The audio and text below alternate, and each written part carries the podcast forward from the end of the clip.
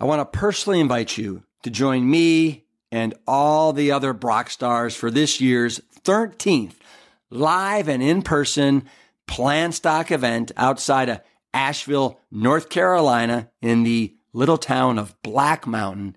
It's 1,500 acres, is loaded with wildlife, trees, trails, streams. It is a nature wonderland. And what's also a wonderland are all the incredible speakers that you get to hang with all weekend long, like Jane and Ann Esselstyn, Dr. Will Bulsiewicz of Fiber Fueled, Carleigh Bodrug, Miss PlantYou, Dr. Gemma Newman is over from the UK. We have Dr. Dawn Mussallem from the Mayo Clinic, John Mackey, the ex-CEO of Whole Food Market Stores, myself, Brian Hart, and a special appearance by the Plant Bros. Here's the kicker. All these Brock stars are there from Friday till Sunday, and they want to rub elbows with all of you, whether it's over buffets of Plant Strong fare for breakfast, lunch, and dinner, whether it's going on an afternoon hike, a swim, pickleball, frisbee golf, kickball, cornhole, dancing. We're having live music. It's all there in this fun weekend extravaganza that we affectionately call Plantstock. Simply go to liveplantstrong.com and then click on Plantstock 2024 and grab yourself a ticket before they sell out. See you there. I have great news, everyone. Our powerful Plant Strong Kitchen Assistant has just undergone one huge makeover to be even more powerful in helping you save time and money as you plan and prepare plant based meals throughout the week. We still have hundreds of whole food, plant based, oil free recipes personalized to your preferences. We have adaptive grocery lists and grocery delivery via Instacart or Amazon. But now, in addition, we also offer exclusive content and discounts on partner brands like Vitamix, for example, plus live support from my team of friendly experts. You can try it for free for two weeks when you use the code START FRESH, all one word, on our annual plan. And yeah, you got to enter a credit card to redeem it, but you can cancel with one click if it doesn't absolutely knock your socks off. Visit plantstrong.com to check out our new and improved Plant Strong meal planner. I'm Rip Esselstyn, and welcome to the Plant Strong podcast. The mission at Plant Strong is to further the advancement of all things within the plant based movement. We advocate for the scientifically proven benefits of plant based living and envision a world that universally understands, promotes, and prescribes plants as a solution to empowering your health, enhancing your performance, restoring the environment, and becoming better guardians to the animals we share this planet with. We welcome you wherever you are on your Plant Strong journey, and I hope that you enjoy the show. My Plant Strong cousins, in a world that is littered with false information and blatant lies, especially when it comes to health and nutrition, it is vitally important to seek the truth. My guest today, Matthew Rees, is a treasure trove of facts and commentary about food and health. In fact, that's exactly the name of his website, foodandhealthfacts.com. As a longtime journalist, speechwriter, and author, Rees is a truth seeker by nature. He has written for such esteemed publications like The Economist, The New Republic, and The Wall Street Journal. His writing also has appeared in The New York Times, The Washington Post, USA Today, and the Reader's Digest, to name a few. He's also co authored several books, but his personal passion lies in nutrition, and that's how we've come to know each other. It's also why I wanted to have him on the Plant Strong podcast.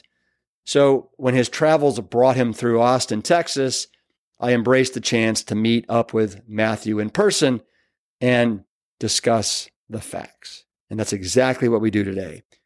I would encourage you to bookmark his website, foodandhealthfacts.com. And if you're able, follow along with us during the interview where we talk through several of the blog entries on his website.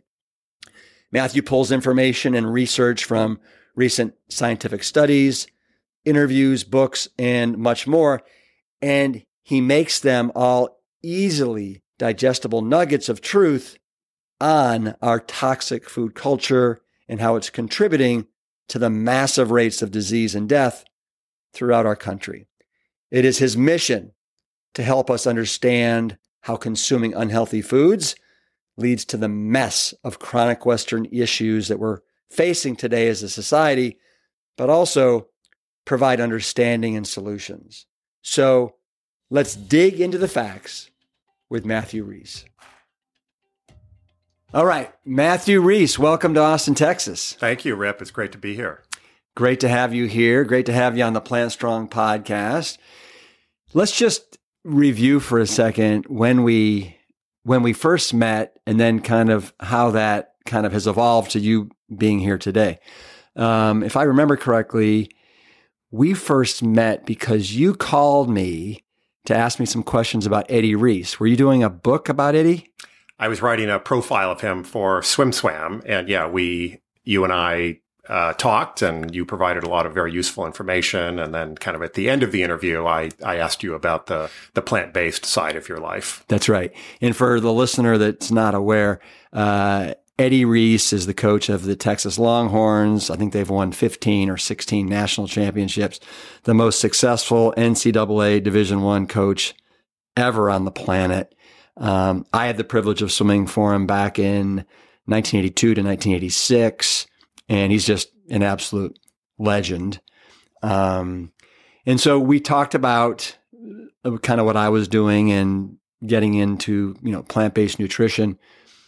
And then, if I'm not mistaken, you came to one or a couple of the our Plantstock events. I did. I came. You you told me about it, and that I think it was the 2016 Plantstock up at the Esselstyn Family Farm, which was a very inspiring event. And then about six months later, I brought my sister and my parents to a um, to one of your events in I think it was in Burbank uh, or Hollywood, California, and yeah. equally inspiring and prompted my sister to go home that night and literally clean out her refrigerator. So you had a big impact on on her, and she has done her best to try to maintain that uh, sort of the the plant strong lifestyle.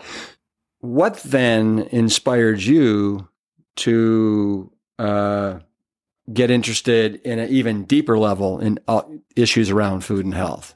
So I had been someone who I never really paid very close attention to my diet and and just ate in hopes of not being hungry, just to, as a you know fuel and kind of satiation.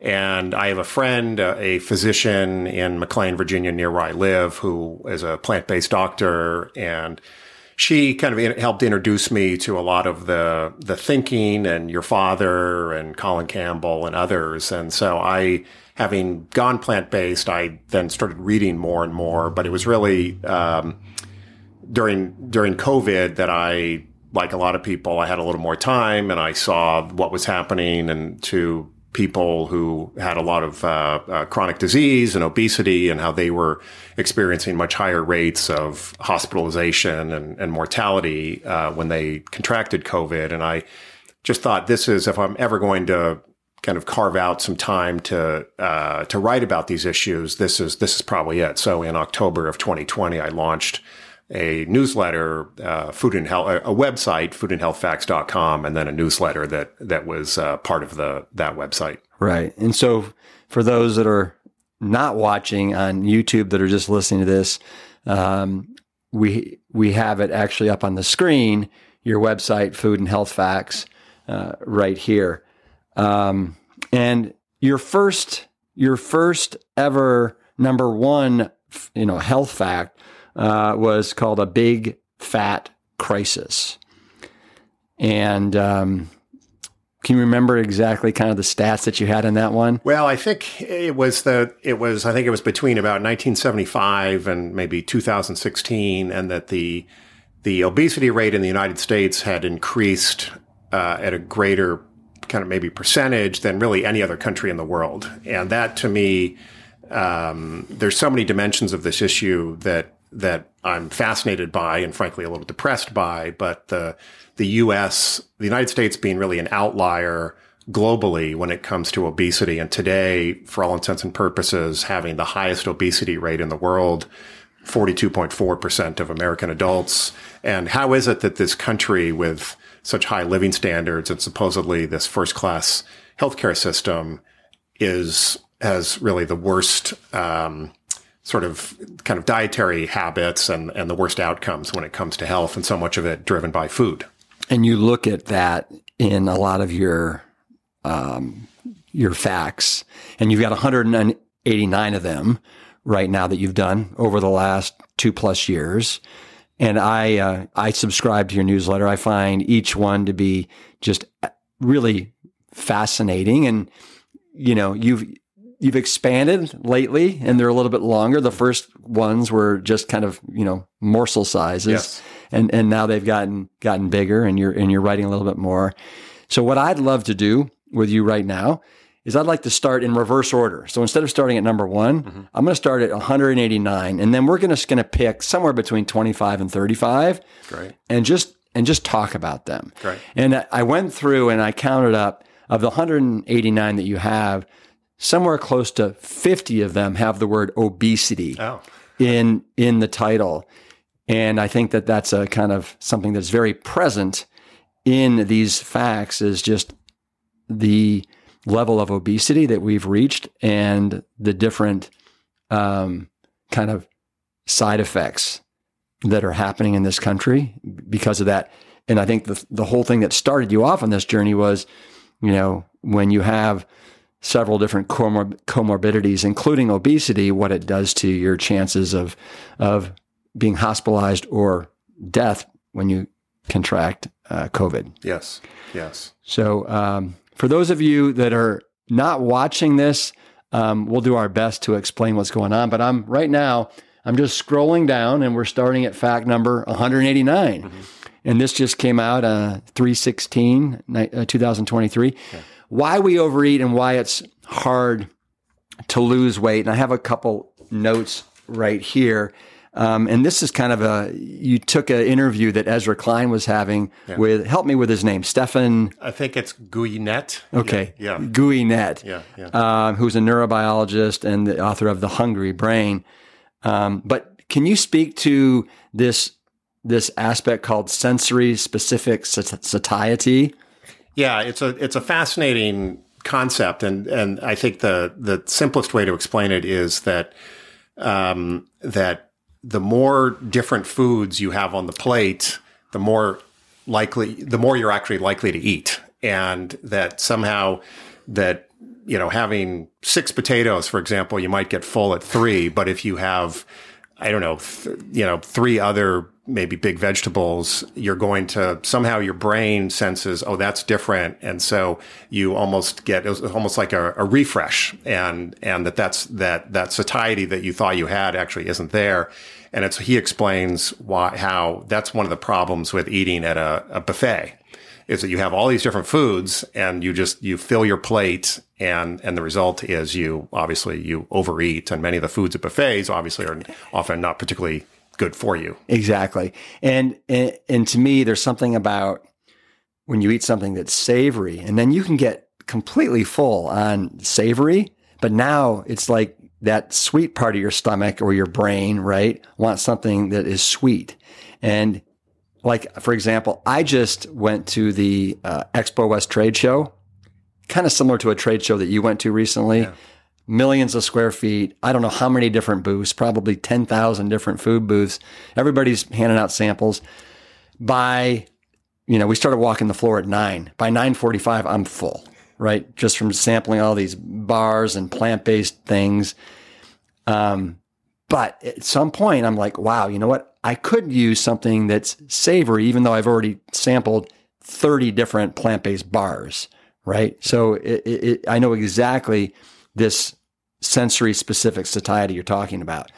Another thing that they talk about there, and you talk about it in several of your fun facts, is snacking occasions and how those have just kind of ramped up significantly over the last like 20, 30 years. Yeah. Yeah. And that's the, that's uh, what there you you'll see a lot of different ideas about kind of what is driving obesity and but one of the one of the theories that's been put forward is that just people are eating more throughout the day and it's not just you know three meals it's it's it might be breakfast lunch and dinner but then almost kind of half meals at, you know in between each of these different meals and and we just see that the kind of the broader issue is that is sort of the the ubiquity of food. You know, you go to the hardware store and they're selling candy bars at the checkout stand, and you just and the I think also you know frankly the the the fact that so much food now, particularly after during COVID and after, it's so much easier for food to get delivered to the home, and so it's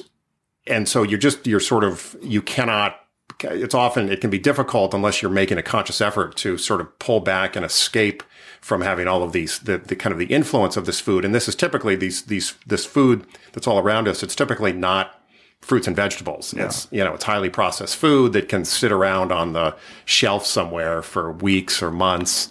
And and so that just it sort of plays into all of the temptations and yeah. and we see what the result has been. Exactly right. It's it's it's ultra processed little to no water, no fiber, loaded with oil, salt, sugar, everything that our brains just crave. Uh, and and you're right. I can't remember how many calories on average people are snacking on per day, but I'm sure it's somewhere in the neighborhood of you know 300 to 600 easily. Yeah. E- easily. Yeah, and just just today, I was reading about how all of these processed food companies are creating all of these little new snacks to again just their their sort of twist it's you know sort of new some new form of Doritos. And they're just always coming up with these new product lines. And it's just to try to sort of you know they they, they feel people may be it's it's new and novel so it's going to get people to buy it. And there's actually data on how the processed food companies they the number of products they are unveiling every single year to play on this sort of the you know check this out, new, you better try it. And, you know, they win and the human body loses. Yeah. Yeah. Another another little point that they talked about in this interview, Ezra Klein with Stephan, uh, was even doing something as simple as just changing the shape of the food can actually change how much you eat. Yes, the sh- the shape of the food, and there's also, I mean, this this gets into a very interesting issue, which is uh, called food choice architecture. And you, there have been some some university dining halls that, and Stanford is one of them, and um, where they they don't have trays anymore because you know you go into a dining yes. hall and it's this big huge tray and it feels odd to just maybe have one little plate and or one plate and so they got rid of trays and they also make the, the, the plates smaller because again it feels odd if you have this big plate and you just you just have just a tiny little bit of, bit of food on the plate and so and it's something that that plays in that you know every person in every kitchen can can do this is to not necessarily have you know, food out and visible, or, or if you're going to have the food that's out, have it be the, you know, the bananas and the apples and the carrots, not the junk. And, but yeah, and, but the shape of the food again plays into this. And it's just sort of the, the, the tricks that, that, well, the food companies are trying to play on you, but the tricks that your brain yeah. are playing on you. And it, and the reminder, sort of the broad point is that how much you really have to be conscious of the food environment if you're going to resist all of these temptations. Yeah. Well, you brought up Stanford there, and you have a a whole uh, fact uh, on Stanford, I believe. And one of the things they did as well is they try, as far as that choice architecture is concerned, they try and put, I believe, it's some of the healthiest food in the beginning, like the salads and the soups. Yeah. Uh, and then also just how they labeled the food. Yes. So instead of labeling it carrots, yeah. it was like twisted roasted carrots. Yeah. and people would eat like 20% more or something like that. Yeah yeah. No it was just it was an interesting little study where they yeah they did in the dining hall over a period of about a month they would give these kind of creative labels to what were just everyday carrots. Yes. and they did it, somehow they were able to kind of monitor that consumption did go up. And it just you know it it it what it underscores is look you know, marketing matters. And that's people want to think that something maybe has some extra flair, some extra degree of nutrition, nutrition.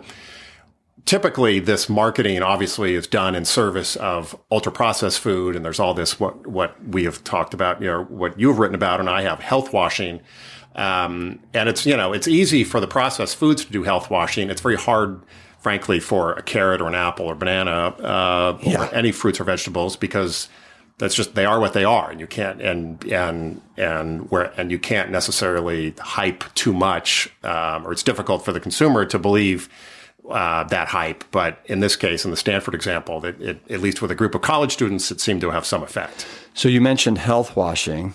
The the next fact one one eighty eight is don't believe the health hype right here. And um, if I'm not, I, I, love this where you start out by saying, you know, way back, what, 40 years ago, Froot Loops was spelled F R O O T. Yeah. Because there's no fruit in it. They couldn't legally put fruit, right? That was my that was my introduction to the world of kind of of deceptive marketing. I still again it was in a documentary in my fourth grade class and and it it it I'd always I've remembered it to this day. Yeah. Yeah. But you wrote this whole piece that you've written here is all about health washing as you see right here. And uh, you mentioned how Michael Pollan has cleverly captured how health washing works and how it tricks consumers. Um, and in, I think that unless if you don't, I think so. One of I learned from a very very brilliant uh, dietitian Jeff Novick, who mm-hmm. maybe you saw at uh, at Plantstock back then. Yeah, but he said the first rule in reading a uh, a label uh, is never ever ever ever believe the front of anything on any package or box yeah. or um, or can. Yeah. Right. So that's number one. Yeah. Because that's all they're trying to do is do that old health washing there. Yeah, yeah, no, that's that's um, without a doubt. Yeah, I, I think, and maybe I've heard him say, "Don't buy any food that's making a health claim." For that exact reason, because you're, it's it's probably not. They're they're going to come yeah. up with some, you know, rich in vitamins, and they don't, you know, they're not mentioning. Well, it's also high in sugar, and it doesn't have any fiber. They don't tell you all the bad stuff, obviously. And and the the related point is just understanding how to read a nutrition label, and you don't have to they it's not all it's not as simple as maybe we would like it to be and it doesn't contain all the information that we I think some of us think should be there but you can find you know be aware of what does it say about added sugars and what is the level of sodium and, yes. and what is the level of fiber and just there are a few kind of basic things that can be a signal to you as to whether this is something you really want to be consuming. No, you're exactly right. I think if you can focus on some of those macro things, like, okay, let's look at add, added sugars. Let's look at fiber because if there's a lot of fiber, that probably means it's a, more of a whole food. Let's, it's also whole grain. Let's look at sodium, as you said there. And then let's also look at fats and oils. Those are the kind of some of the biggies. Yeah. Um, uh, let's see here. Number 187 and and and for those that are watching, just know that I'm not going to go from 189 all the way down to one, right? But we're going to start out pretty strong here. So the the ominous obesity out, uh, outlook emanating from America's schools.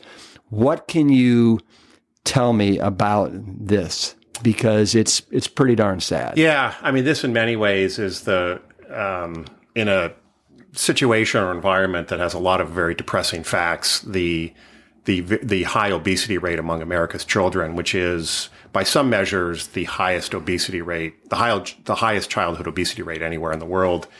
And you have um, yeah, you, look, you have the the environment and the home is contributing to this. I mean, in some ways, the, the st- some studies show that actually the healthiest food that kids are getting is actually in the school, which is kind of a remarkable fact. And it's not that the food is great; it's just that the food they're getting so so uh, in other environments is so much worse. Sixty-seven percent of the calories that children, American children, consume today comes from ultra processed foods, which is just a recipe for long term, mm-hmm. you know, disease and disability and and and being overweight and all sorts of chronic conditions and. Um, and the data, several studies came out during COVID showing that the it was already a big problem, but it actually became worse during COVID as children obviously weren't in school and were stuck at home. And we'd see obviously high rates of depression and other factors. And um, I think the, the, the food became probably a source of some degree of comfort, and they defaulted to again, largely unhealthy, highly processed, ultra processed foods. Did you um, did you interview Marion Nestle at all? Yes. Yeah. Yeah. So one of the things that she remarked about this is, you know, why isn't everyone behind healthier food for kids? Yeah. Yeah. No, it's It, it, it's like Yeah, re- right. really How can you? And you, I mean, right now there's an effort at the you know the Food and Drug Administration to to uh, make some modifications to school lunches, and the processed food companies are coming out and throwing up all sorts of objections to it, and and then you have the you know the federal the kind of what used to be known as the food stamp program, the supplemental nutrition supplemental nutrition assistance program, which unfortunately, it look it serves an important purpose for certain segments, low income segments, but there are no restrictions on the on the foods and the beverages that can be purchased, and the the data shows federal data shows that very high rates of of purchase of basically junk foods and beef jerky and sugar sweetened beverages and the children are paying the price, and it's and and it's going to have extraordinarily uh, uh, harmful long term consequences for them, and frankly for the whole country. Yeah. Well, you mentioned SNAP. Uh, I think you wrote one of your your facts was about how when people get their their I guess these food stamps, Yeah. right? The these grocery stores know exactly when they get them, and that's when they put the kind of the uh, sugar sugar sugary beverages Yeah. the big ads or even the you know the promos and stuff like that. But the timing is Yeah, impeccable. no, that was a that was an extraordinary study showing that yes, that that the I think it was maybe the Center for Science and Public Interest actually went into these stores and monitor and because there are there's a certain time each month when the benefits um, become available to the to the recipients and that and that they just tracked yeah the the kind of the presence of these I don't know these sort of you see these big stacks of sugar sweetened beverages the sodas and the rest in the stores and there were more of them. And um, and so this and this is sort of the the story of of SNAP also is that the you know the big winners are the food and beverage companies and the and the stores that that sell these products.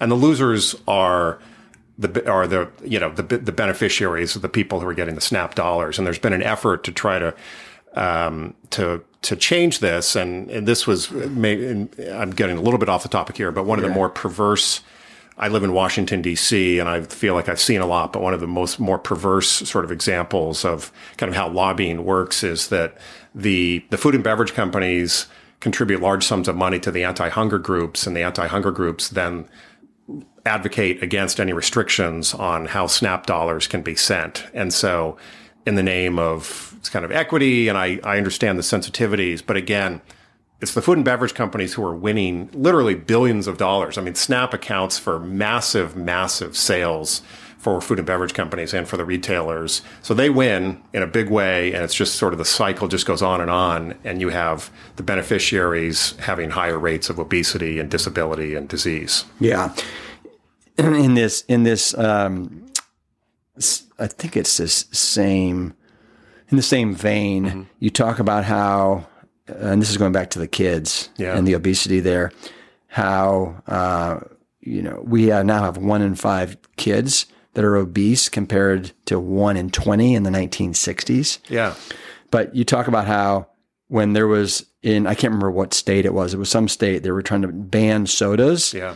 and you said that six Coca Cola execs were immediately on a plane to fly to that state to kill the bill. Yeah.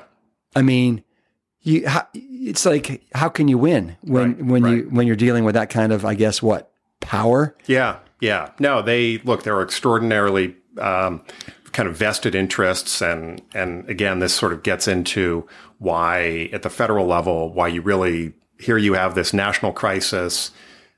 Again, forty-two percent of American adults obese, and you, for all intents and purpose, you purposes, you have the federal government not doing anything at all. And there's a there's a there's a bigger story about that, which we can get into if you want, but a lot of it does come down to the fact that the food and beverage companies are big donors to members of Congress. And so there, there's really, Congress has really just taken a hands off approach to, uh, to any of these issues, which is just, again, striking when you think that that the foods we eat and the beverages we cons- we we consume are the single biggest driver of mortality in this country, and we're just we're not doing anything about it.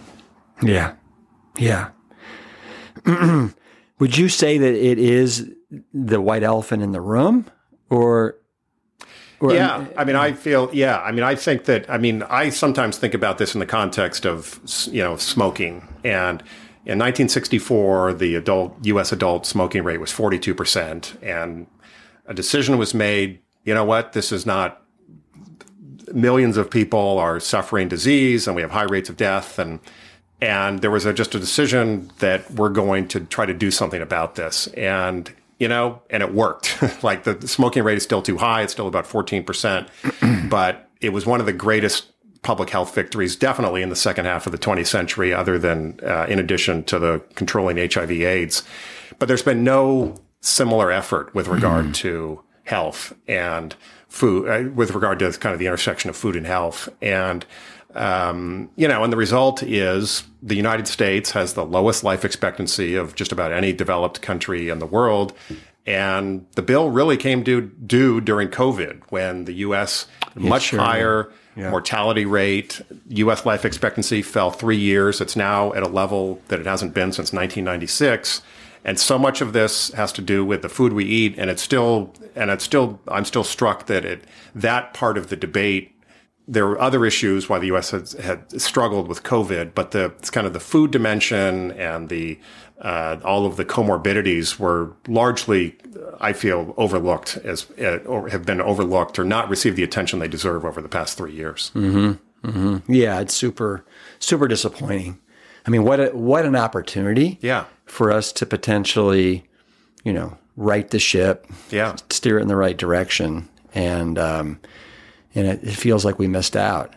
Um, yeah, no, it's it, it, and that was I was sort of hopeful, and I knew it was it, you know it was an uphill battle, but I was hopeful that maybe during COVID there would be kind of this awakening. Yeah, and I just don't. I think it just sort of got overtaken by other events and and other concerns and um, so I, I I try to be optimistic and not my some of my my friends and people who read the newsletter sometimes refer to me as Doctor Doom, but but but you know I don't. This is uh, sugarcoating. Maybe isn't the right word to use, but I don't. You know, it's I don't feel like there's no upside in sort of trying to present a better picture than there is because there are so many uh, really adverse indicators that again even before COVID, U.S. life expectancy was declining, which is just a striking, striking. I mean that that if, and it happened for about three years in a row. It hadn't happened since the Spanish flu in 1918, and so in so many ways, this just in terms of the health indicators of this country, we're going in absolutely the wrong direction, and and so much of it is really traced back to the food we eat. Yeah, yeah. I mean. It seems pretty darn obvious, yeah. right? I mean, everywhere we turn, there's more food, more ul- highly ultra processed food that is staring us in the face. Like you said, whether it's a hardware store, whether it's whatever, yeah. you're going to be faced with it. And you've got to be able to say, no, thank you. And then everywhere we turn, it seems like our lifestyles are getting much more sedentary as well. So I think you combine you combine those two two things together, and it and it's uh, it doesn't bode well for us. Uh, so I think people need to they need to take take the reins yeah. in a major major way. Yeah. Let's let's talk about obesity for a second. Yeah. And uh, you have a fact number one eighty five. The weight loss drugs are not without risks, and the big weight loss drug right now is uh, What's how do you pronounce it? Well, it's the you know Wegovy or Ozempic okay. or semaglutide, and and there's I think different brands, and but but those are those are broadly the ones that are getting all the attention, and were even referenced at the you know the Academy Awards recently. Yeah. So, what's your opinion of them? Well, you know, I'm I, I sort of have mixed views. I mean, I think that they I, my understanding of sort of how they function is they basically function as an appetite suppressant, and and so um, and there, you know, there's on the one hand, it, the data shows there's they're fairly effective, um, and so that's that's a good thing. Um, but th- there are you know there there are significant side effects, and it's a weekly injection, and it's not it's not a cure. As long as you have to, in order to to benefit from these drugs, you have to keep taking them. So you're really talking about a lifetime uh, commitment, and and that's I you know I just I I have some concerns. Are we this is we're a highly highly medicated society to begin with, and reflecting the the poor state of our uh, metabolic health, and this is just another drug, and so um,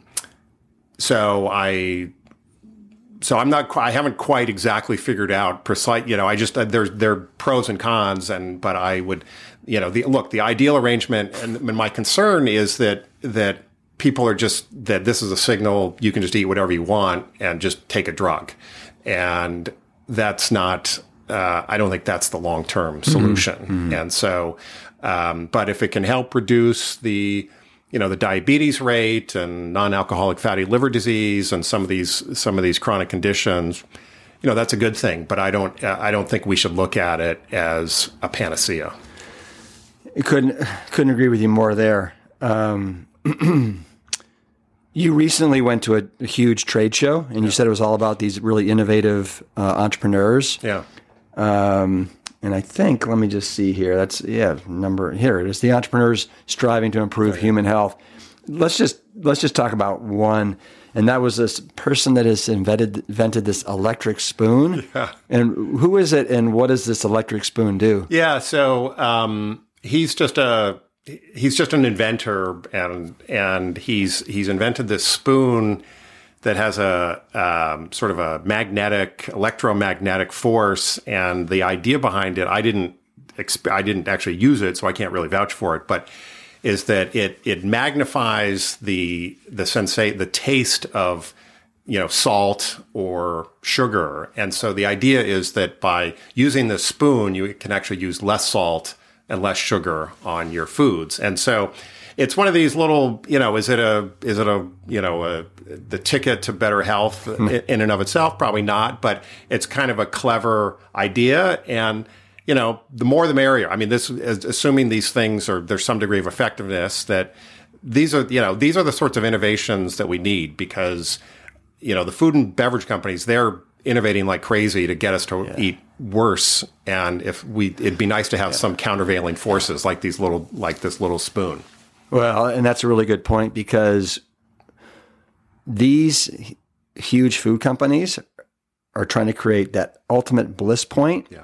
And so it sounds like this spoon, for example, is a way to counteract so you can eat healthier foods that don't have these crazy amounts of salt and sugar and fat and it raises all those things. So you maybe are creating that bliss point without all the bad that's associated with it. Yeah, yeah, no, and I think that's right. I, the, the, the the sort of the one other point, as you know, is that that um, with a lot of these these foods, uh, the issue is not really the, the salt you're adding; it's the salt that's already. They come with kind of preloaded with so much sodium, so you really have to be yeah. aware of that. And but if you're eating, say, sodium-free foods, maybe yeah. you can yeah. use less salt as a result of the spoon. For those of you that want to eat the plant-strong chilies and stews with the electric spoon, I highly recommend it. I think it's a fantastic choice. Uh, number 181, you say eat like an Italian. Yeah. So, what's going on in Italy that we should try and uh, you know uh, absorb here in the states? Yeah, uh, this was a fascinating um, kind of topic to explore, and you know the Italians among the world's um, developed economies really have a do have a lower obesity rate. So obesity really is a it's a kind of a global epidemic, but it is the rates tend to be higher in wealthier countries. Italy being an outlier and they have a rich culinary tradition. They cook a lot, and as we know, I mean, the, the you, look, you can cook unhealthy food, but but there's a much greater likelihood of of if, if you're cooking for yourself, you're going to be avoiding obviously all of the ultra processed foods. So they cook for themselves, and again, and they just have a much lower level of consumption of ultra processed foods and they just have an appreciation for kind of the value of food. And, and there's also some evidence that the, the portion sizes are, are smaller. And, um, you know, and the results, the, the data again shows lower obesity rates and, and higher um, longer life expectancy, and so it's a it's they.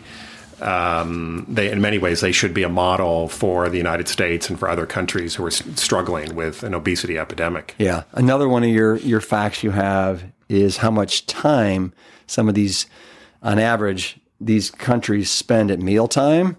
And if I'm not mistaken, the Amer- Americans on average spend 61 minutes at breakfast, lunch, and dinner. Yeah, I think that's right. And it, the the the study showed that it I, it ranked I don't know twenty five or thirty countries, and maybe they were all advanced countries, but I think Italy, maybe in France, spent the most time. Eating. They were like 130 minutes. Yeah, and the U.S. last, you know, or the you know basically the least amount of time eating, and so. Um, Well, which, which is funny because I guess, and I think that the fun fact was something like the less amount of time spent eating correlates with greater obesity. Yeah, yeah, yeah. And I think that, and you, you I mean, you could see it the other way, meaning, oh, well, if you're eating a lot, it's going to take you longer. But, but um, I think that that, and one point related to this is that there's some evidence that you know that ultra processed food it just sort of it just goes down quicker and and part of the problem with with again with the ultra processed food is it provides lower level of satiate, satiation. So you eat more and you don't feel full. And so um, but Americans and sort of the convenience culture and fast food and the rest which we're all familiar with it's just sort of grab and go and eat on the run. And so you're not thinking about what you're eating. And I think that's one as you know better than I do, but that's kind of one of the real pillars of, of healthier eating is reflecting on what it is that you're consuming and spending some time with it and ideally doing it with uh, eating with other people. Yeah. Yeah. No, that socialization, sitting around the table, taking your time. Absolutely. Um, I want to talk about, because uh, you, you mentioned satiation there. And one of your, your, your facts is what foods are the most satiating. Oh, yeah. And we'll get to that in, in a second here. Um, but before we do, let's talk about. Um, let's go to let's go to 149. We're going to jump jump down here to one of your older posts here, and um, let's see. Is it? Uh, I've Got to keep going. Here we go. So, why so little advocacy Yeah. about dietary health? And um, you know, I think that you make the the correlation here with with climate change. Yeah. Right. Yeah. And I think it's really powerful. Yeah, this was something that um, it just struck me. So you think about how much advocacy there is about climate change, and, and I'm not challenging any of that, but but you think about just how much there is relative to how much advocacy there is, and kind of multinational efforts, international efforts around diet and health, and uh, again, the with diet and health being the single biggest driver of of mortality, not just in the United States but globally, and you know, it just sort of begs the question like, why isn't why isn't there more happening? And and uh, there's kind of complex reasons for this, and and there's a whole uh, sort of infrastructure that has been built up around climate change, and that's that's fine. But but if you know if you think about if someone had whether it's a million dollars or five million or a hundred million, you know, where would it be better to put that money? And I would like to think that you know the, the I almost feel like diet and health. It's almost sort of like an emerging market. You know, it's just not getting the attention, and there's a huge potential upside Yeah. for what can be done. And whereas there's a lot of money going into into climate advocacy, and again, I'm not questioning that, but um, but food and health just does not get the attention I think that it deserves, given you know people are dying you know, right now every day. And, and millions of people uh, a year are dying of consequences related to their diet. And um, you would just think that there would be more concerted advocacy around that. Well, and you talk about how, I mean, we almost know that the number one driver globally uh, of death is eating the wrong foods. Yeah. And I think you said it was somewhere, it's like 17 million, something like that. Whereas how many people have died from, let's just say, climate change, right? It's, it's significantly less than that. Yeah. And the to me the crazy thing is that if we could get the preponderance of people to eat this way, not only could we, you know, basically solve this you know, our four trillion dollar annually Yeah. healthcare bill, we could also, I think, in the most powerful way, make a dent on climate change. Yes. Yes. it's Well, the silver bullet for that. No, that's exactly, and that's the part that, and that's the. I'm glad you raised that because I mean, and that's the part that so often doesn't even come up in these in these climate discussions, these international climate discussions or domestic is is is the uh, consumption of, of meats in particular. And in fact, um, I, I think one of the sponsors of the most recent climate summit was I don't know if it was McDonald's or Coca Cola. And you know, it was just sort of like we're just completely missing the the connection between the two and and it, it just sort of underscores all of the ways in which this whole issue is um, you know all of the indicators are wrong and all of the forces are wrong and and you know we're paying a massive massive price. And i, I you know i sort of wonder in 25 50 75 years are are people going to look back on this era and say you know what were they doing? I mean sort of the way we would look back at you know the advertisements for doctors you know smoking. Sure. and um, and I just and I so I you know I don't know. I'm, I'm I don't I'm not going to be here in 75 years but I but I uh, would like to think that there's going at some point there's going to be some recognition that the whole the food system in the it really in the U.S. but really globally uh, the way in which it is uh, it's it's harming the recipients. And look starvation and hunger is not cured but the problem is not that's not the that's not the primary problem now. The problem is it's too much food, not too little, and we some we and we solved largely solved uh, that that hunger problem, but then we we went overboard in the other direction, and we're paying a huge price. Well, one of the most well-known climate uh, advocates is Greta Thor- Thornburg. Yeah, is that her last yeah. name, if I'm not mistaken? Yeah. And I just read a little piece that said that in her whole book, in this new book she just wrote, she has, I think, one page on on eating, and um, I think it, it, it's it's unfortunate that even somebody like her, who probably is not just has not made the connection. Yeah. Right. Yeah, yeah, And, yeah. um, no, it's striking that, and no one. I mean, look, she's 18, but you'd think someone would have said to her, would have read the book, and well, Very is- much you're, so. You're, you're missing something here. Yeah. Yeah. Uh, all right. Let's go to.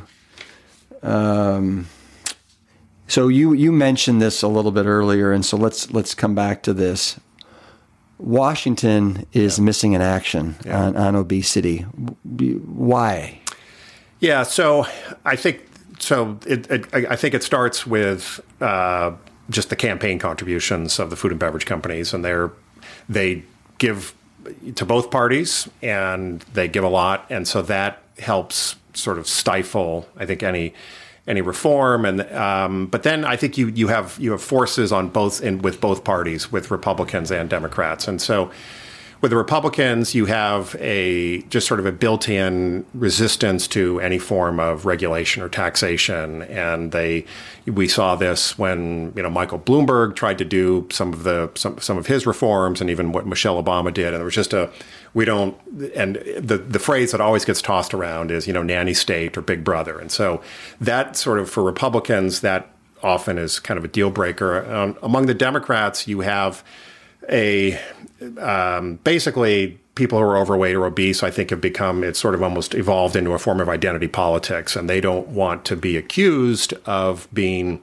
doing anything that is that would qualify as you know fat shaming or anything critical of people who uh, who have these conditions, and so as a result, you just sort of again you have the that you have Congress not really doing anything, and then you throw in the fact that the a, a government agency, the the Government Accountability Office, did a big report about a year ago of all of the different the federal government's kind of initiatives around sort of food and health, and it was a stunning indictment. This is an independent office, but a stunning indictment of the fact that there was basically zero coordination within the federal government. I mean, there's not much happening to begin with, but even those programs that do exist, they're not coordinated at all. And again, and so it just the all of the it just speaks to how Washington is just really MIA on this on this issue. And it's not that government is the ultimate solution, but there, I think there is a role for government given this national crisis that we're living. You know, it's sort of been this slow burning crisis, and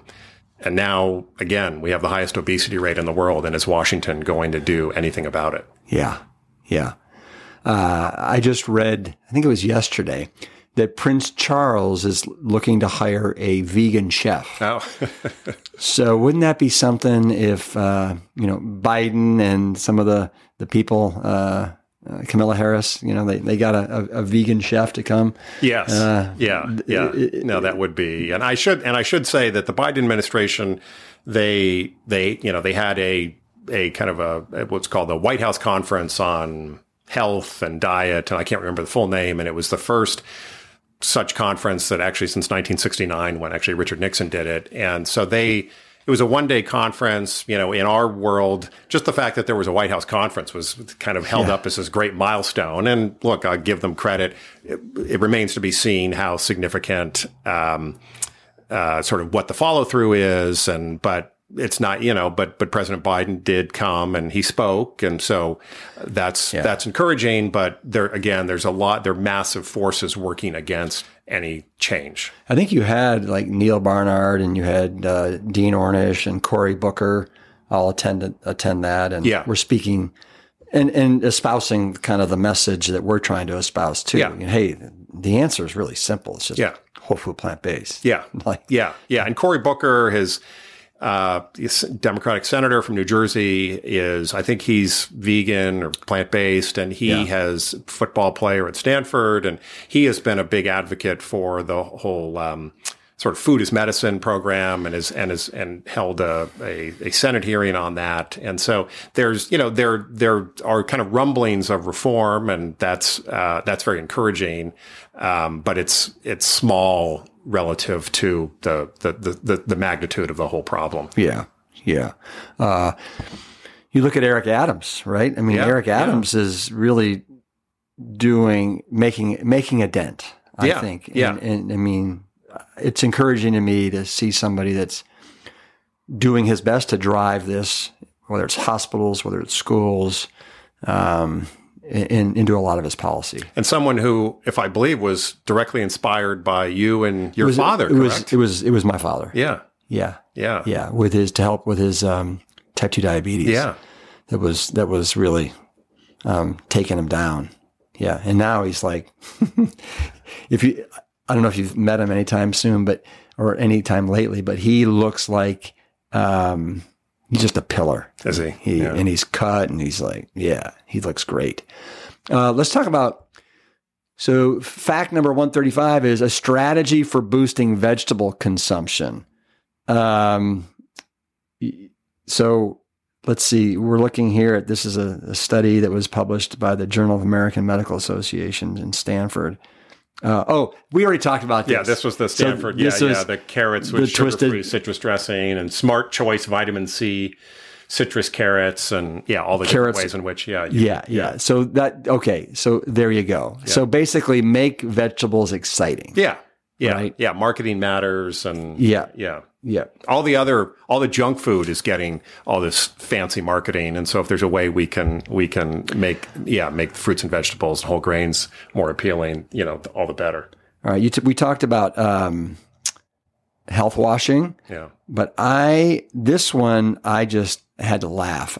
Like the relationship, wait, not, not this one. We already talked about that. That was the relationship between time spent eating and Yeah. BMI. Yeah, yeah. We talked about that. But this was a 115 here. Hershey rolls out a mid morning snack. I mean, it's like, you got to be kidding me. Yeah, yeah. And, and here it is, right? The Reese's snack cake. yeah. I'll point out that.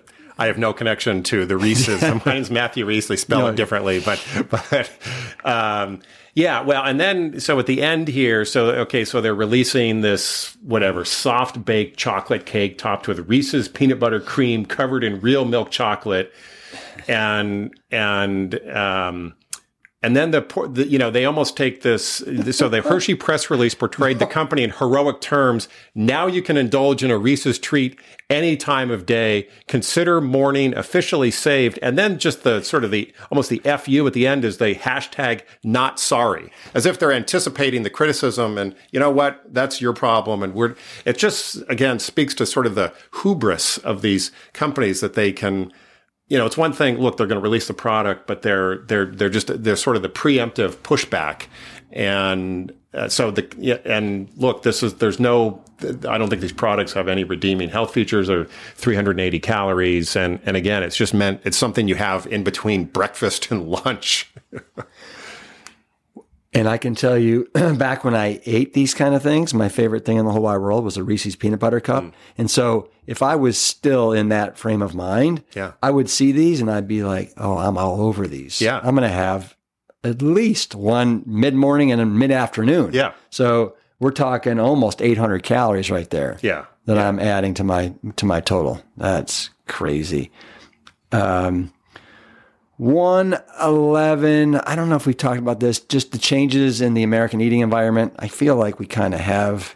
Uh, yeah, this is the. Um, resetting yeah, the table. sort of the snacking, and yeah, this yeah. is an excerpt from this book by Robert Paarlberg, who's at the Kennedy School at Harvard, and and um, and it's just yeah, the products, you know, food products being designed by corporate desi- scientists to be irresistible and relentlessly promoted by food ma- manufacturing companies. And you mentioned the Bliss Point Michael Moss, Salt, Sugar, and Fat book has talked about this, and and we have you know the the science or the research has kind of has been looking now more and more at whether these foods are actually addictive, and and and and the way again, and this I don't think there's any doubt that they're addictive. Yeah, yeah, and the and and there's been a, um, a professor at, at Yale who's explored the way in which some of these foods they they actually they trick the human body and the body doesn't even register them as as the calories that they are and it, that gets into that satiation point is, is and, that kat david katz uh, no it's no. not david katz her name is uh, her last name is small mm-hmm. and she she was written about in this book that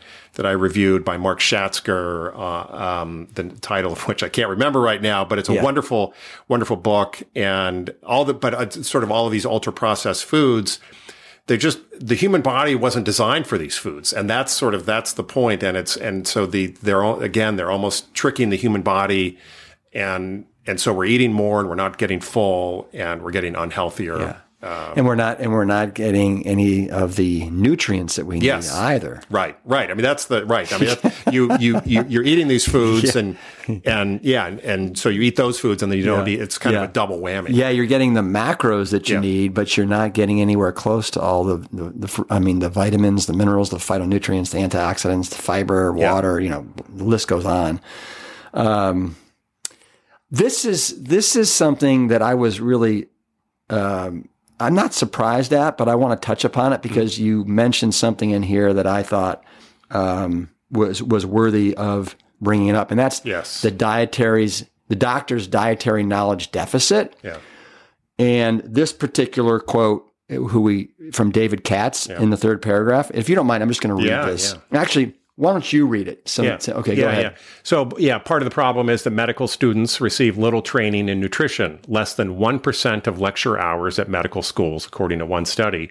And the medical school curriculum, points out David Katz, a professor or yeah. head of a research center at Yale, is based on a report issued in 1920, a time when, quote, diseases of nutritional deficiency still prevailed and the modern diseases of dietary excesses were inconsequentially rare. And this, I, uh, as I have sort of done this deep dive and I find all of these kind of disturbing facts, the fact that the doctors just are not trained in nutrition and whatever nutri- whatever training they get, it's often kind of biochemistry. It's nothing about sort of how the food how food interacts with the human body. So you have you have the you know, these highly trusted individuals when it comes to health and they're they just they don't have the tools to serve the patients who are largely getting sick because of the food they eat, and it just it speaks to the incredible disconnect um, of uh, and sort of the contradictions built within the kind of our healthcare and medical system.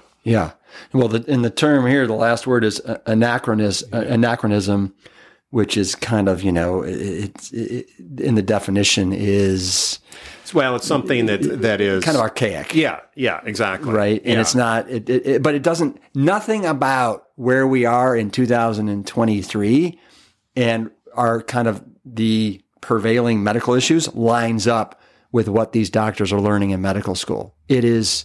It is so sad. Yeah, yeah. No, it's it's just this real void and just a missed opportunity um, for doctors. And there have been some schools, or I know there some schools have actually taught have like cooking electives, and that's great. But you know, but you know, your father was a doctor, and you know, doctors have they spend all this time, uh, you know, in residency, and they often end up with terrible diets and have sleep terrible sleep patterns because they're working so much, and so they're often not. They it's very difficult for them to lead a healthy uh, kind of uh, dietary existence. Yeah.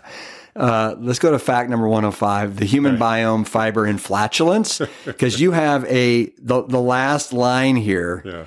david lustig a prominent obesity researcher uh, pithily notes that our choice comes down to fart or fat yes. And I think you actually, I think I learned some of this from you actually, because you've talked about, I think, walk and talk That's and, right. and some, and yeah. and the, the the fiber sometimes can contribute to flatulence and and and bean legumes in particular, but we don't want to shy away from that. Yeah, yeah. Look, that's yeah. if that's the byproduct, let's you know, we'll we'll take it because it's much better. Yeah. Having a little bit of flat, flatulence is a is, is a yeah. lot better than having the diseases that come from not eating those foods. And and I like to tell people that you know, uh, and when I do have flatulence, my flatulence it, it they're like raspberries, right? It's a beautiful thing. Uh, all right, let's go to. Um, you know what? I don't think we've talked enough about eating out mm. and restaurants. Yes. And I think that's a really, really important one. And you have a whole thing right here U.S. food spending in yeah. the restaurant sector. Yeah. If you could talk about that. Yeah. So, uh, yeah, nearly 40% of total U.S. spending related to food went toward restaurants and other establishments. I mean, the, this is, I think, a fundamental part of the problem is that, that Americans are spending more and more of their food dollar out outside the home. And the foods that in basically all forms of restaurants, but but particularly obviously in fast food, it's um, in so many ways it's it's you know low in fiber, high in fat, or high in sugar, or lacking the nutrients, and uh, and look, it's it's it's it may be somewhat inexpensive, but there's a high price to pay for that. But the other thing that's changed over the last 30 years or so is that the portions have dramatically expanded. And, you know, we have you been to the Olive Garden lately? I have not, but I we we went a week ago. Oh, you did. We were at a swim meet in San Antonio, oh. and I could not. You know, we and we got the cleanest we could get. Yeah. I could not believe the size of these these bowls. Oh yeah, I should say troughs. Yeah, yeah, yeah. No, and and look for the restaurants. Uh, there's very little extra cost for them to serve to basically double the size of the portion. So the so the customer feels like, oh, I'm getting a good deal, and so you you overeat and. Um, and you you know the unlimited uh, refills on yeah. the beverages again it's probably costing them pennies to to do that and uh, the the Friedman School of Nutrition at Tufts did this study where they they did this comprehensive survey of of uh, meals at, in restaurants, and I know I think they may have looked at, if not hundreds, maybe even thousands. And the the percentage that met the sort of a definition of kind of ideal nutrition was zero point one percent, and I think it was actually your father who once uh, said to me that uh, you know anytime you go out, you just have to know it's the wild west out there, yeah. and you don't really know what you're getting. And unless you are really vigilant about uh, what you're ordering and how you're talking to the server, you can they can it might be presented as I mean I've had this experience. I'm sure you have. You think you're getting something vegan and the, I don't know there's dairy all over it or cheese and and so um, I I frankly just try to eat out as little as possible. I mean that's the and just eat at home. That's the and and but if you're going to be eating out you um, you just really need to take a lot of preventive measures. Look at the menu in advance. I think you've suggested just ask. You know, can the yeah. can the chef just get? Uh, don't even order something on the menu. Just say, can I just get some steamed vegetables and and maybe some grains. Yeah. Right? Yeah. Now, I'll just give a little plug here. If anybody is in Austin, Texas, or comes to Austin, Texas, a really fantastic place where you can eat super clean, whole food, plant based, no added oils is Casa de Luz, which stands for House of Light. Oh, okay. uh, Which I've been going to since like 1989. Spectacular place. Yeah, that's. You need to go if you. I, I maybe I'll go this afternoon. you, you should. Um, let's talk about because everybody asked me this question, and I'd love to know because you did some research on it. And it's uh, fun fact, I shouldn't say fact, fun fact. It's fact number 78, and that is organic versus versus uh, non-organic food. And and the results that you came up with it here in your research actually surprised me. Oh, did they? Okay. Yeah, yeah, yeah. yeah. I mean, look, this is there are reasons. There, people can come up with many different reasons to eat organic food, and and um, it may have a it may have a lower. Um, obviously, they're not using pesticides, and there are a variety, of other factors. Uh, but you know, the, the there's not compelling evidence that organic food is actually healthier than non-organic food, and the USDA has been, you know, the United States Department of Agriculture it made that very clear when they created the the designation, and so it's I think that that and you know organic food it tends to be more expensive, and and so there's. Um, there, you know, there are strong feelings about this, but but it's. I think that um, the jury is kind of out as to really whether for if for for purely health reasons whether it's it's a clear advantage to eat organic food Yeah. and that and that, again there a very comprehensive study from Stanford University has uh, has pointed that out Yeah. as well.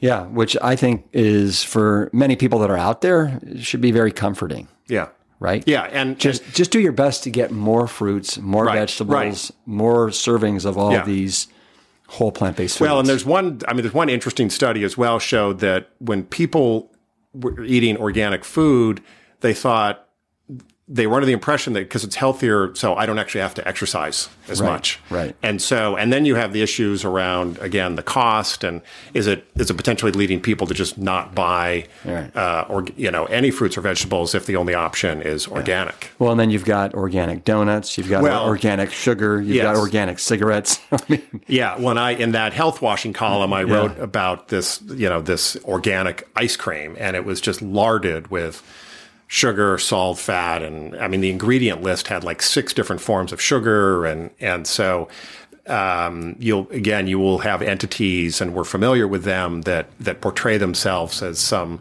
kind of holier than thou. They have this health halo just because Yeah. they're organic, and the reality is there is nothing healthy about this food, but they just because they have the organic label, yeah. people think, oh, it must be okay for for Yeah. me to eat this. I think it's the same way with gluten free. Yeah, Right? Yeah, You got your gluten free donuts, you got your gluten free candy bars, your gluten free, you know, chips. Yeah. Uh, all that stuff. Um, along the same vein, if you could speak to fresh versus frozen. Oh yeah, And and this this I kind of you know, I, I knew this, Yeah. but I think it's a nice something for people to hear. Yeah, th- so this was a study from yeah the University of California, Davis, a very eminent uh, Yeah. kind of agricultural uh, school, agriculture focused school, and they found you know no significant difference um, in the basically the health profile of frozen variety of, of a variety of different frozen fruits and vegetables and. Uh, this was a kind of a wake up call for me. I I never liked that. You know, after a couple of days, blueberries would sort of you know get soft and sort of wilted, and so all of the blueberries I buy now are frozen, and you can keep them as long as they stay frozen. And so it's uh, and um, and so it's really it, it's it, it it for the people again like me or others who have concerns about the, the you know am I going to be able to eat all of this quickly enough? Just just get the frozen option, keep it in the refrigerator, and and eat it when you can. Yeah, I tell people if you could see my my freezer at home and between green leafies, uh, peas, corn, mangoes, Yeah.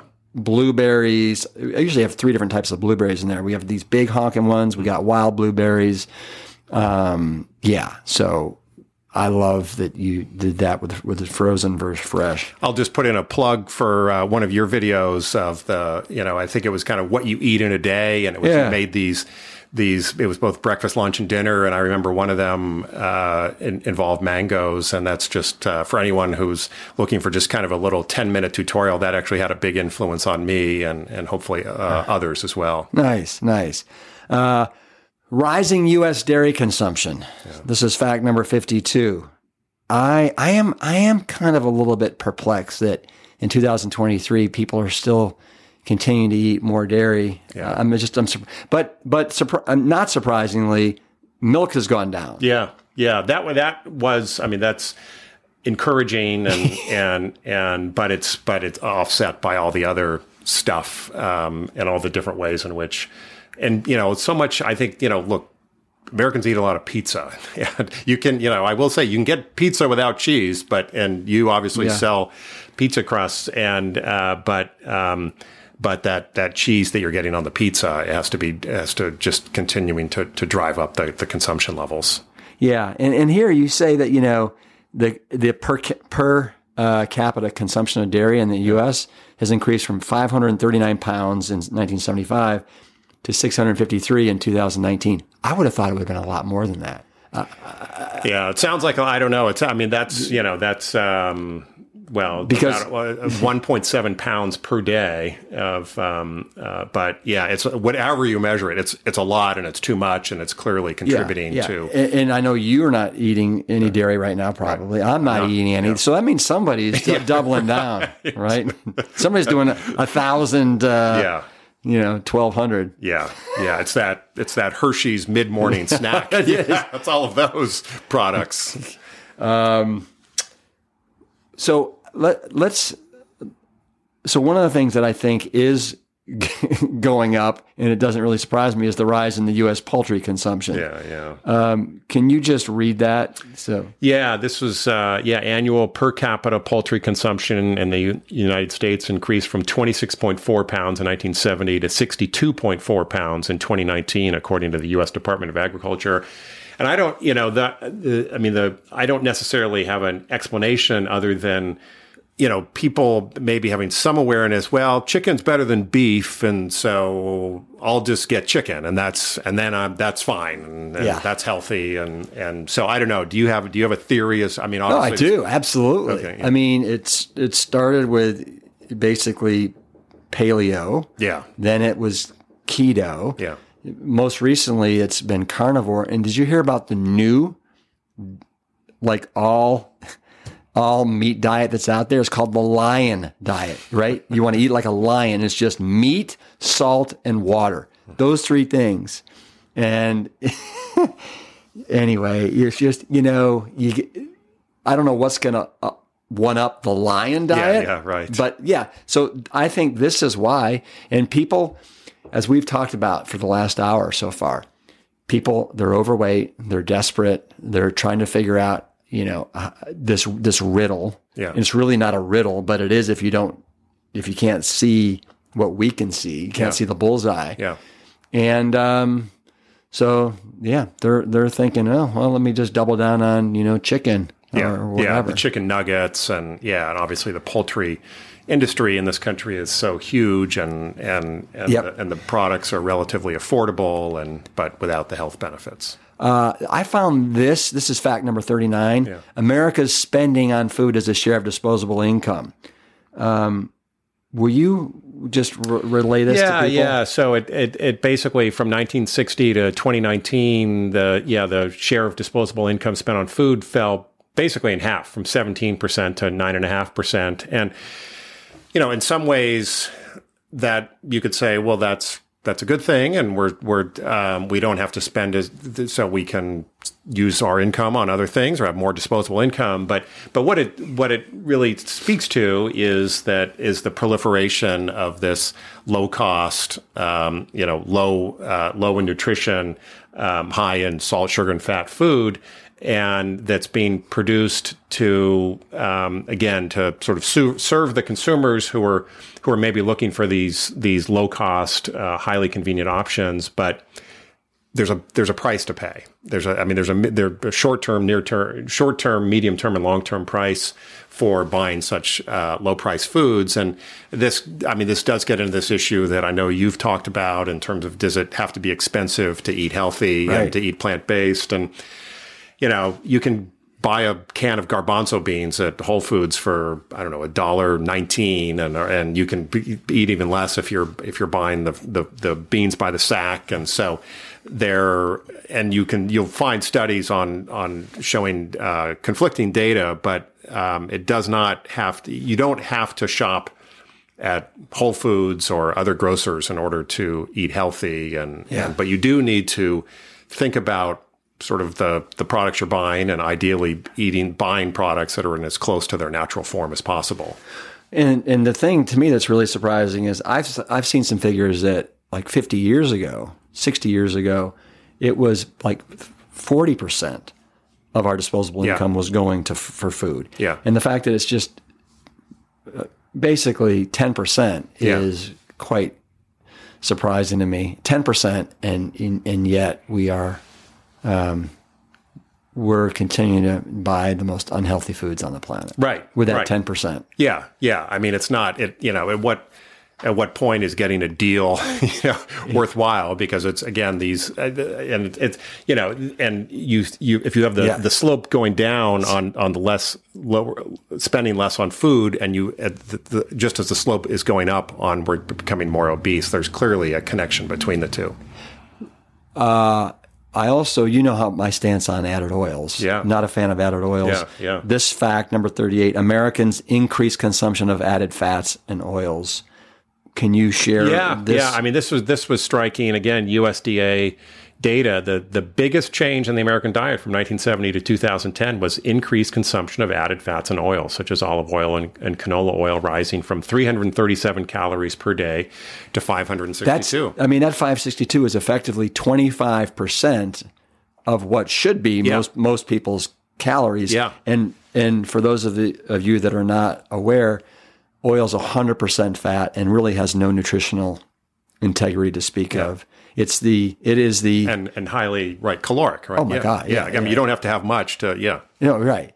And so it is. We, we like to say it. It oil is to the fat world what sugar is to the carbohydrate world. Mm. yeah. just empty calories. Yeah, yeah, Right. and here you and, And you, lots of 'em. and you only have you know 210 calories coming from fruits and vegetables. So that this it, right here, it, like if you were going to choose sort of one point to kind of try to explain some of what has gone wrong in the American diet, like this this image in Fact 38 Oh. is um, uh, captures it.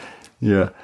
Um, again, I mean, I want to go through every one of these, but obviously yeah. We're, we're not going to. Sure, sure. Um, but we're getting near the end here. But can you speak to this one? A Bolivian tribe Yeah. with the world's healthiest hearts.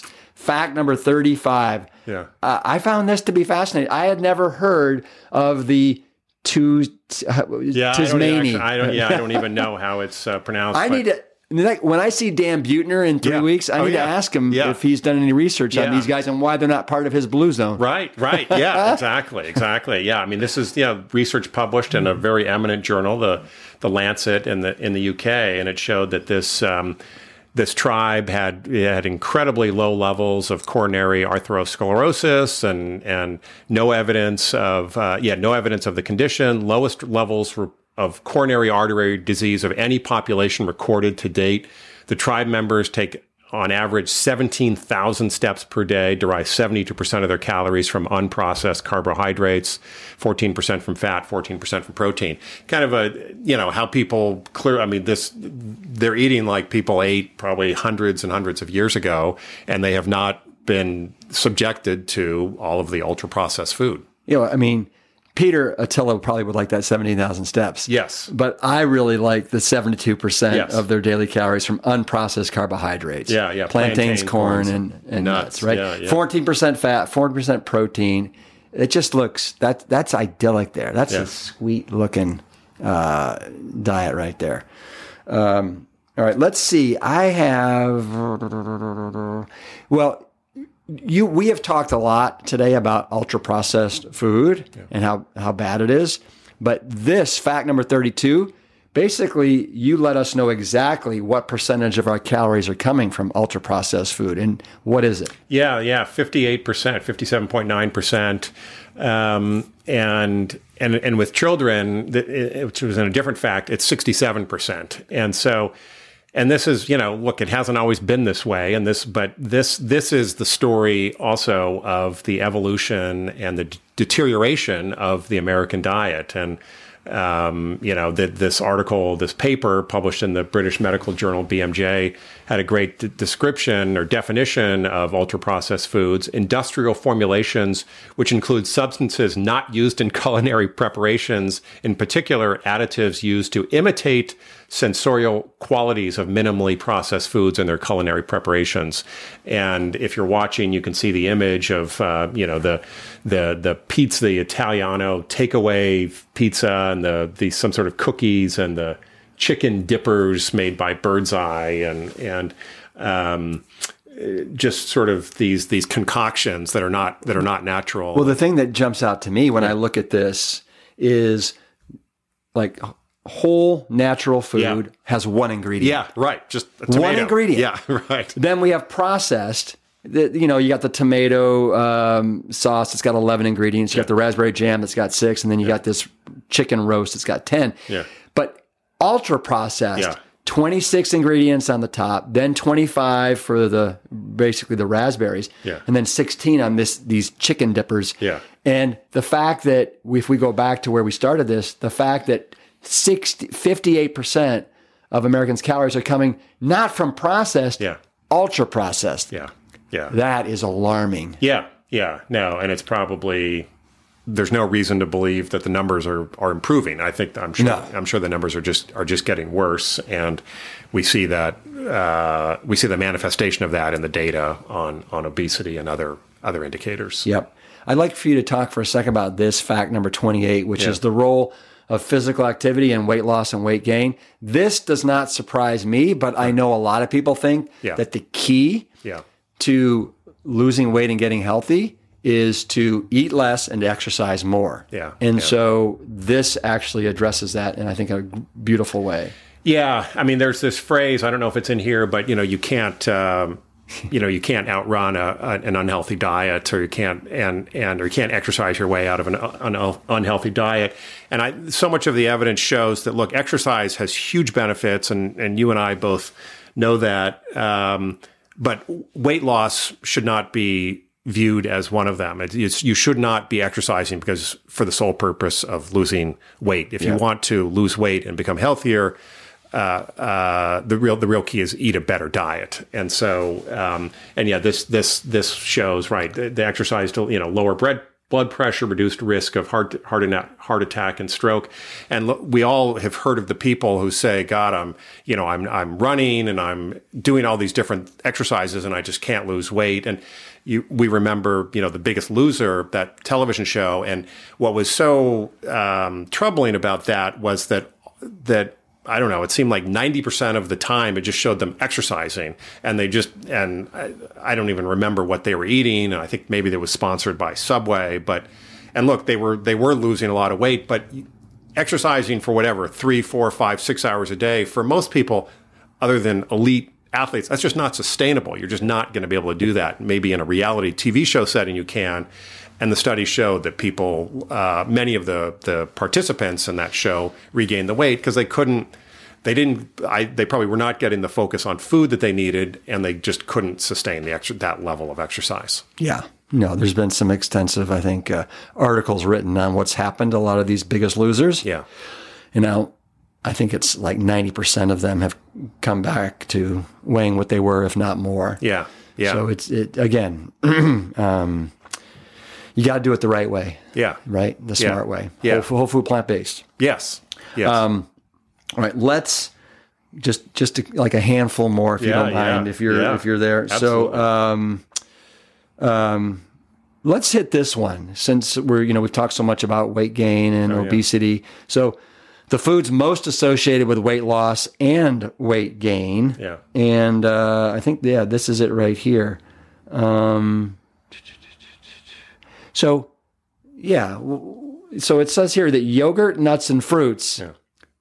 the greatest weight loss. Yeah. And then the greatest weight gain, French fries, no surprise. Yeah. Yeah. Potato chips, and then sugar sweetened beverages. Yeah, yeah. And the sugar sweetened beverages, in particular for children, there's very troubling data on just how much uh, you know the average American child consumes in terms of the um, Coke and Seven Up and Sprite and the rest. And so these, and again, the these you know, one thing that these three French fries, potato chips, sugar sweetened beverages have in common is they're not they're not great in terms of satiation. So you eat them Yeah, and yeah. you're still kind of still hungry or thirsty or whatever. And and um, and nuts, by contrast, um, tend to be high in satiation. Walnuts, obviously, being the, the the best to eat, and then and then fruits. And I, I've also seen just on the satiation point that the, there's been some. There was one study in particular that talked about actually. I think it was sweet potatoes actually have the highest. Oh, we're going there. We're, we're going okay, there. Okay, we're good, going, good. Yeah, yeah, That, that's a that's an important one. Yeah. And the sugar sweetened beverages.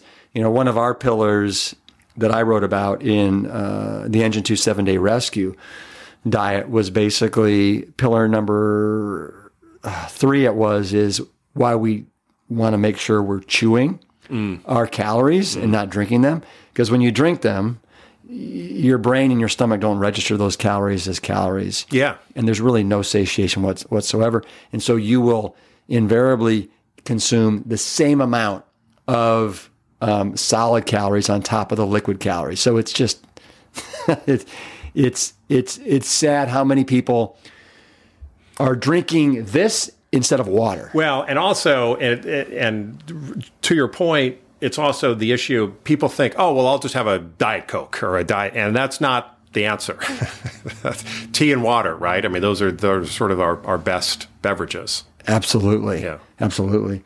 Um, okay. We, we talked about the satiating foods here. Let's go right there and talk about it. That's it's number 9 All right. And here we go here. The most and least satiating foods.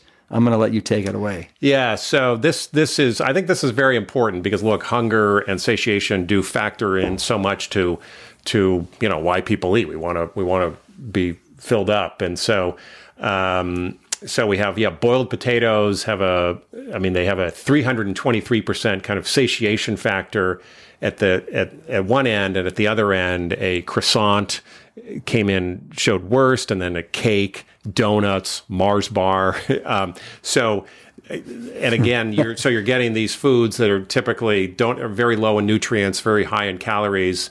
And they don't fill you up at all, so you're just going to be eating more. And I think it was good to see that you know oatmeal scored uh, scored very well. Well, uh, oatmeal was number three. yeah, I, I it says ling fish. Yeah, What- I, don't even know what a ling yeah, fish I is. I don't know that either. But but you know, oranges are fourth, apples are fifth. Brown uh, pasta. Yeah, yeah. You know, baked beans Yeah. score high. So So uh, really, the top the top five, except for the ling fish, are all some sort of a, a whole food plant based yeah, source. Yeah, yeah, and um, and I think you know for each individual, maybe it's going to be a little bit different. But finding those foods that you like that fill you up and that are that have those nutrients or that are good for you is where you want to, the focus should be. yeah, yeah.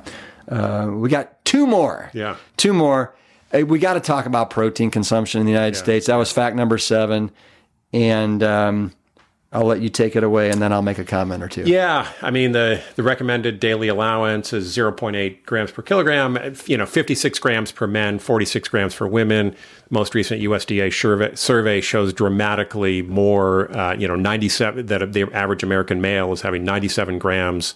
Women 69 grams, and you see this. I mean, this comes back a little bit to the health washing. You see so many products touting, you know, high in protein, and there's this sense, and I've learned this, you know, from you and from others that that somehow we're we always need more protein and that we're protein deficient and the reality is that Americans get too much protein or much more than they need and not enough and they don't get the fiber that they need and no one rarely do you see you don't you see many more products touting their protein than their fiber content and and you know the the hamburgers don't have any fiber and they may be high in protein and so the the the focus and somehow the I don't know the protein people out there have done a great job of convincing Americans that we all need more protein when that's just not the case.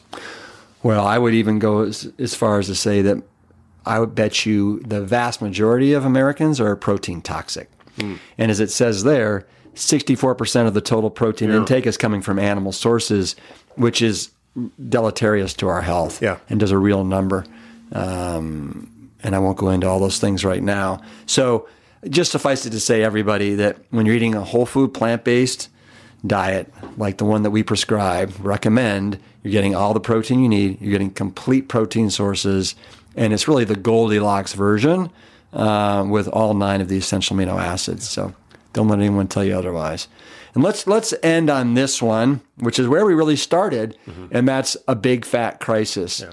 Right? This was you, so when you posted this mm-hmm. back on October 26th, yeah. 2020. Did you did you think that you'd still be doing this 2 plus years later?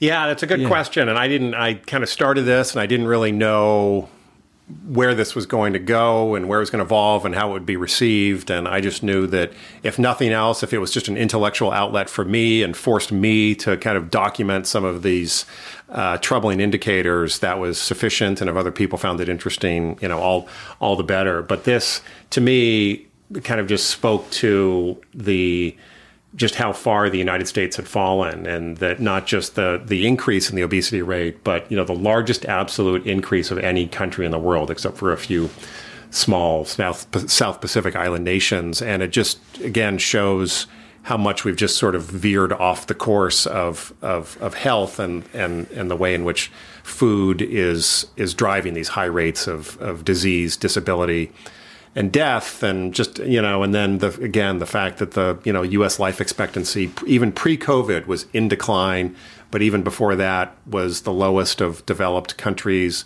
in the world. And yeah. you know let's keep in mind we have the low we have the worst sort of health outcomes and we spend at least about twice as much on on health on a per capita basis as all of these other countries. So we're getting the worst of both worlds. And why is this so, you know how is this acceptable? yeah right. How is it acceptable and why and and the whole kind of healthcare debate is it's it's there are so many different factors that play into it. But fundamentally when we talk about uh, kind of discussions about healthcare policy in this country what i at some point it was about five or six years ago i realized wait a minute. How comes no one no one's actually talking about getting people healthier. It's like it's it's as if it's just not even part of the debate. We're gonna we're gonna rework kind of how insurance works and and and Medicare coverage and so all these different things, but there's no emphasis or so such a small little emphasis on actually just improving the health of the American people, and that's that's ultimately what that's where the focus should be and needs to be, and it really isn't. Yeah, yeah. So how can I subscribe to your newsletter if yeah. I want to, you know, get this? Does it come out once a week? It comes out. It, it's uh, yeah. it's sort of a. I, I the goal would was for it to come out once a week. It comes out at the moment. It comes out about every other week, and uh-huh. it's, it's I write kind of more of a of an essay. I've been doing some longer pieces. They they started out much shorter, but it's the so the website is just foodandhealthfacts.com, and there's a there are a couple of different uh, places where you can just click to subscribe, and it's free. And uh, I'm on Twitter at uh, food at uh, food health facts and. Um, there obviously kind of shorter items highlighting some of the uh, some of the troubling developments that we see almost every day in the world of um, mm. kind of food food companies and what they're peddling and um, I welcome any and all subscribers and, and feedback as well on what I'm writing. Are you subsidized by Big Broccoli or, or Hershey's? no, uh, no subsidies at all, and just a just a kind of a labor of love. And and uh, I wish I had some better news to report on a re- more regular basis. And I do look for positive uh, uh developments, but. Um, as I said earlier, I don't uh, I don't see the I don't see any any upside in painting a rosier picture of kind of Americans' health than than mm-hmm. than, mm-hmm. than than the reality, which is so so depressing. Yeah, you know, I, I've said this on the podcast many times, but I do feel like we will get there just like we kind of did with smoking, yeah. right? You mentioned yeah. it was mm-hmm. smoking, how what it was 42%, 42%, and now it's down below 20% if yeah, I'm not four, mistaken. About 13%. 13%, yeah, right? So that's fantastic. Yeah. Um, but I think it will happen with the way we eat The only question is how long will it be? Will yeah. it be will it be 15 years? Will it be 100 years? Right. You know, what will be the tipping point? Right. And um, because to me, it is the the silver bullet that will allow us to mitigate the major ills that are going on right now that we need to pay attention to. Yeah, yeah. No, I'm right there with you, and you've been a big inspiration to me and your father and all of the work that, that you have done with the, the whether it's the food you sell or the books you've written and the messages that you get out. And so I hope that um, if I can just do my one little part to sort of build on all of your great work, uh, that's what I'm trying to do. Well, this has been a fantastic hour and a half. Super, you know, um, important look into what's going on with food and health in this country. I can't wait to have you back on and we can talk about a bunch more facts, uh, maybe in you know six months to a year. But I really appreciate you coming on the Plant Strong podcast, Matthew. Thank you, Rip. It's great to great to be here. It's really been an honor. Keep it plant strong. Yeah, thank you. Matthew's website once again is foodandhealthfacts.com. And I would encourage you to pay a visit and also, sign up for his website to stay on top of all of the research and entries that Matthew posts about. And a little FYI, it's also a wonderful source of information for people who are just curious and interested on the impacts of nutrition on our overall health. It's not always pretty, but it is the truth. And the best way to combat these forces is through knowledge. Thanks as always, for listening to the Plant Strong podcast. And always keep it plant strong.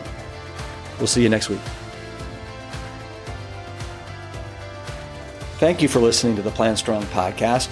You can support the show by taking a quick minute to follow us wherever you listen to your favorite podcasts. Leaving us a positive review and sharing the show with your network is another great way to help us reach as many people as possible with the exciting news about plants. Thank you in advance for your support. It means everything. The Plant Strong podcast team includes Carrie Barrett, Lori Kordowich, Amy Mackey, Patrick Gavin, and Wade Clark. This season is dedicated to all of those courageous truth seekers who weren't afraid to look through the lens with clear vision and hold firm to a higher truth. Most notably, my parents Dr. Caldwell B. Esselstyn Jr. and Ann Crile Esselstyn. Thanks for listening.